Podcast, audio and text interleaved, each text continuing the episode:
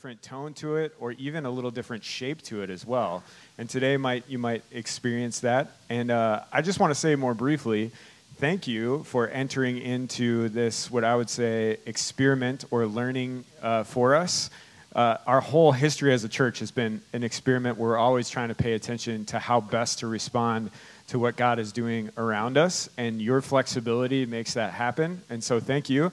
This might change and adapt as we go on through the school year. And as a reminder, we haven't let go of dinner church. We hope to do that in the summer times in the park. It's such a great connection with our neighborhood, but this rhythm feels right to us uh, in this season. So, I also just want to say for this fall time, during this moment of uh, Jesus stories, we're going to focus on discipleship, what it means to follow the way of Jesus. That's in our mission statement to love our neighbors in the way of Jesus, but we hope to create some content and conversation during this time that gives you guys more tools or kind of reorients you in your week towards what it means for you to respond to what Jesus is doing in your everyday life.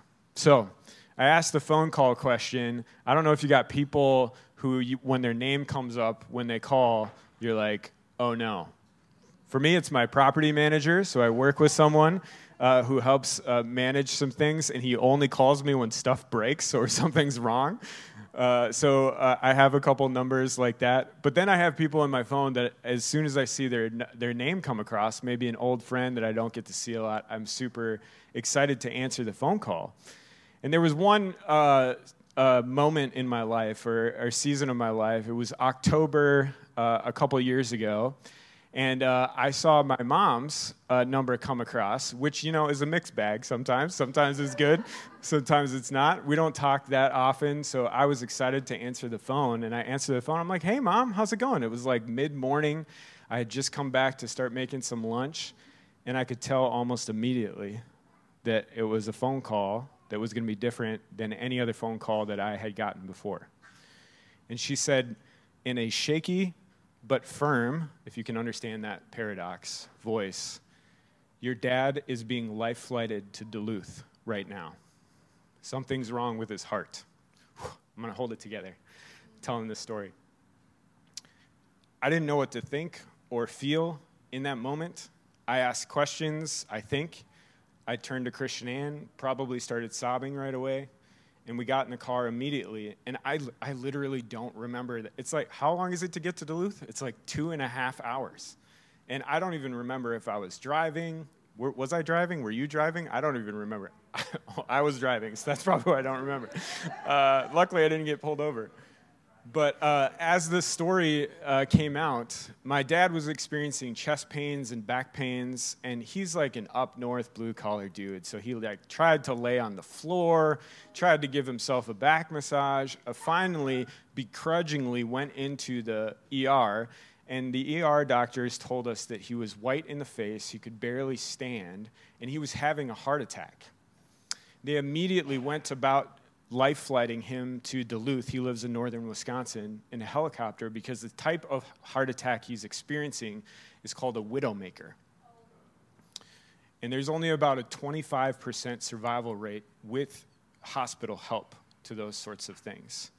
And so there was a very tense uh, few hours where we didn't have a lot of information. My mom actually learned about what was happening because my uncle called her because my dad butt dialed him on the ER table. And he heard in the background him getting resuscitation with the things.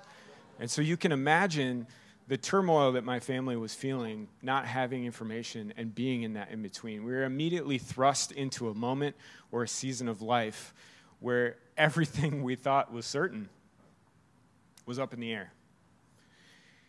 My dad survived. My dad's still here today. The medical doctors did an amazing job. We prayed nonstop. He was able to get the health or the help that he needed. I remember I was in Duluth. I got there first or uh, shortly after. Maybe that was my driving speed uh, working. But for whatever reason, I was the first one to go into the hospital wing to see my dad. And I remember freezing emotionally. Like, I stopped like five feet away from my dad. and I could not even function emotionally because my world kind of just turned upside down. And then, of course, people did like normal things and came up and hugged him and like did things. But that moment, that circumstance, that reality that we walked through transformed my life and transformed my relationship with my dad. And I still carry that experience with me in the way that I see my dad every time I'm with him. Sometimes we'll just be sitting there or he'll be playing with my kids, and that comes to mind, and that 25% comes to mind. There are moments in our life, some of them are that tense. Some of them we come that close to hard things, but some of them are just mundane. And each of those moments has the potential to create transformation of how we live and how we see the world around us. How we live and respond to the things around us, and how we see the world around us. That interaction, that reality has changed even how I parent my kids and how I relate with them and how I hold precious the times that we have.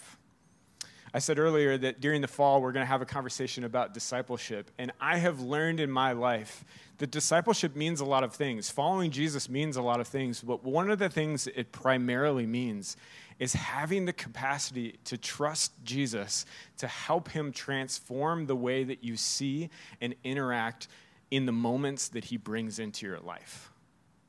Let me say that again. Discipleship is primarily about how we respond to what God is doing in the moments of our life and how that transforms how we see and how we respond and how we live in our life. I don't know if you've ever had this uh, question when you've been reading stories of Jesus calling disciples. He usually comes up, and particularly in Mark, because it's a really brief gospel, and that's what the one we're going to read today. We're going to read like a brief sentence. It just seems like Jesus rolls up to people and he's like, hey, follow me. and they're like, yes, let's do it. You know, like it leaves you wondering, like, what's the context? Have they talked before? Do they know each other? Or is this just like a supernatural moment where the person who's getting called to follow Jesus understands in their heart that something's about to change their life? I think it's probably all of those things, but I noticed in a particular story of someone being called to follow Jesus there's something that precedes it that I think is really important. And this is a text that we've read a lot at North City because we think it's kind of the foundation of what Jesus is all about. And that's Mark verses four, chapter 1 verses 14 and 15. I'm going to use this fancy clicker to go the wrong direction. Hey! You want to you want to know something? Want to know something? You guys are so generous in your responses to my. Let's read this. Uh, I'm going to read this. Pay attention to uh, what God might be saying to you. There's opportunity after this, uh, short, soon after this, to discuss a little bit around your tables. Uh, but I'm going to read this. This is some of the first words that we hear from Jesus in, in, in the gospel. This is the beginning of his ministry. This is how he starts it. So after John, that's John the Baptist who is doing ministry to prepare the way for Jesus. After John was put in prison, Jesus went into Galilee proclaiming the good news of God. He said, The time has come, the kingdom of God has come near. Repent and believe good news. Let's read that one more time. The time has come, he said. The kingdom of God has come near. Repent and believe the good news.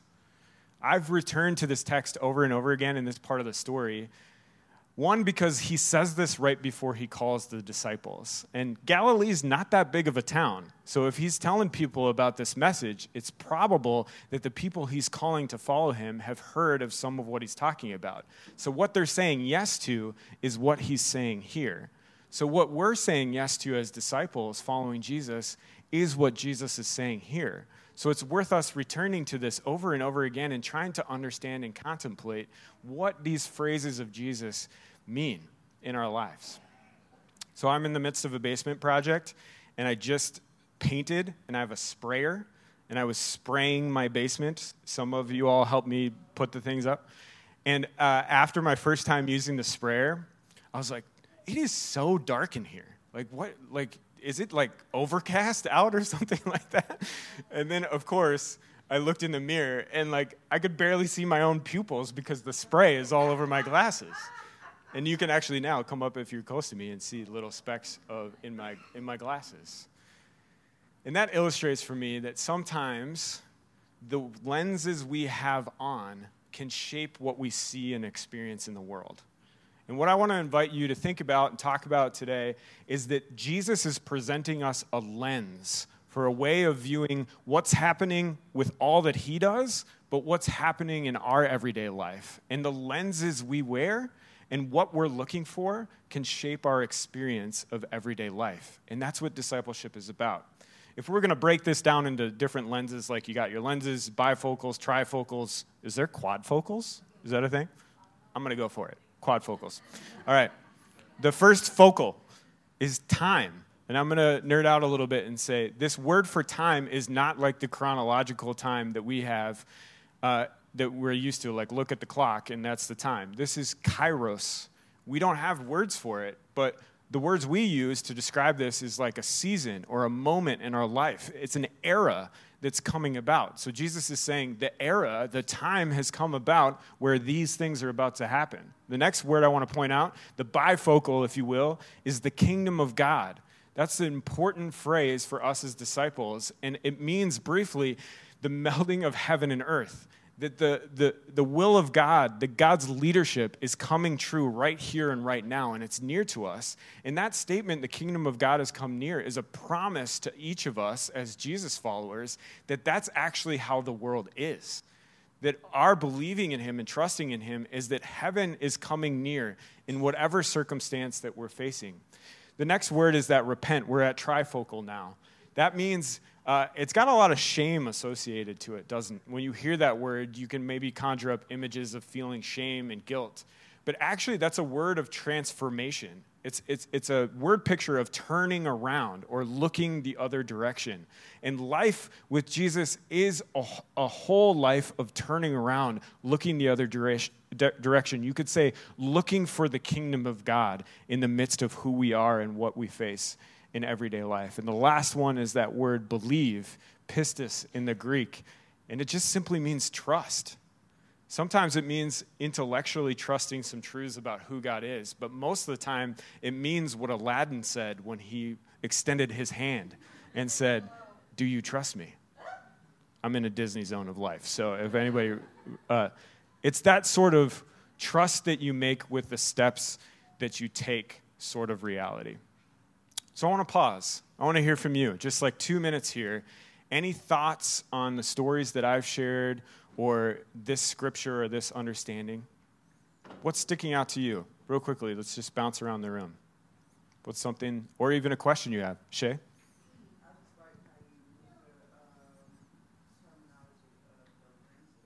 Yeah.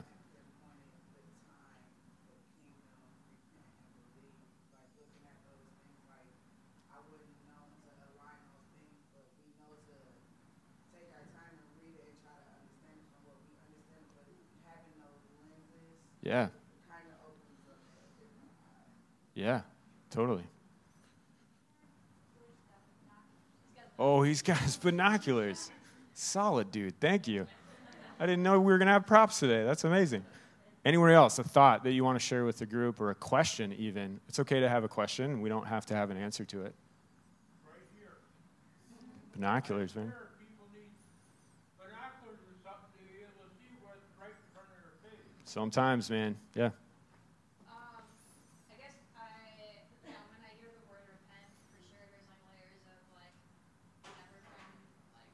whatever. Yeah. Uh, but I do like how there's like repent and believe. Mm-hmm. And, um, maybe most of my repenting has felt isolated Yeah. connected to another thing. Totally. Thank you for sharing that. Janelle, and then we'll do one more.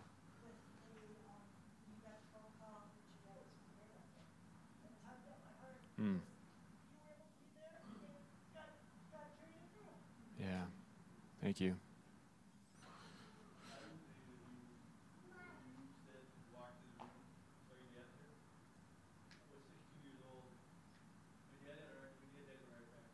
Mm.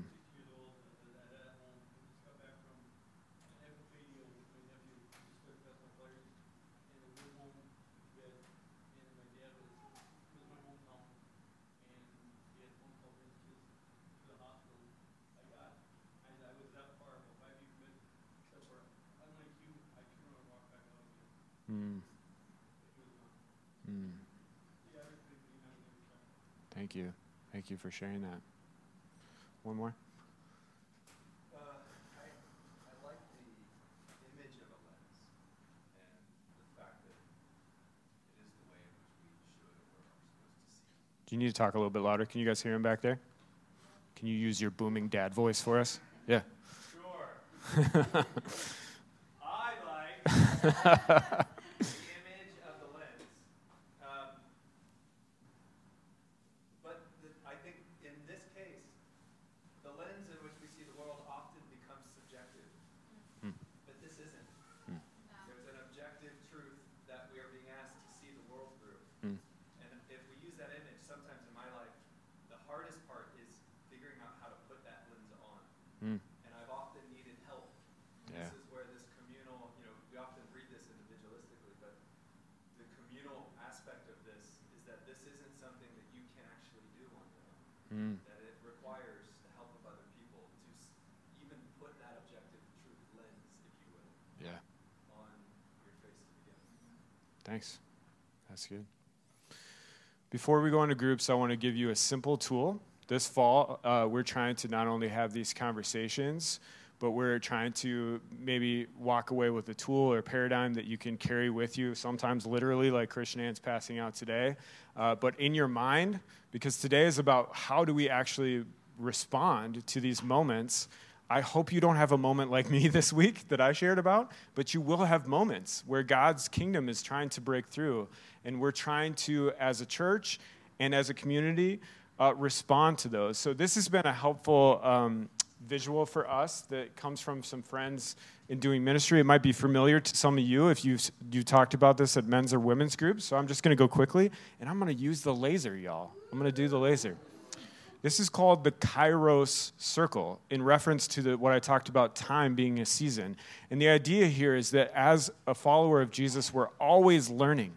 And we always go these, through these cycles of pausing and trying to reflect and respond to these moments. And it's got those two words that we talked about repent and believe from the scripture itself. But what does this actually look like in your life? How do you do this with community, like Joshua was talking about? How do you do this with your friends? This has just got some helpful, practical steps to take that help us embrace these moments and keep growing almost like spiral dynamics, if you will, keep growing in our awareness of the kingdom of God.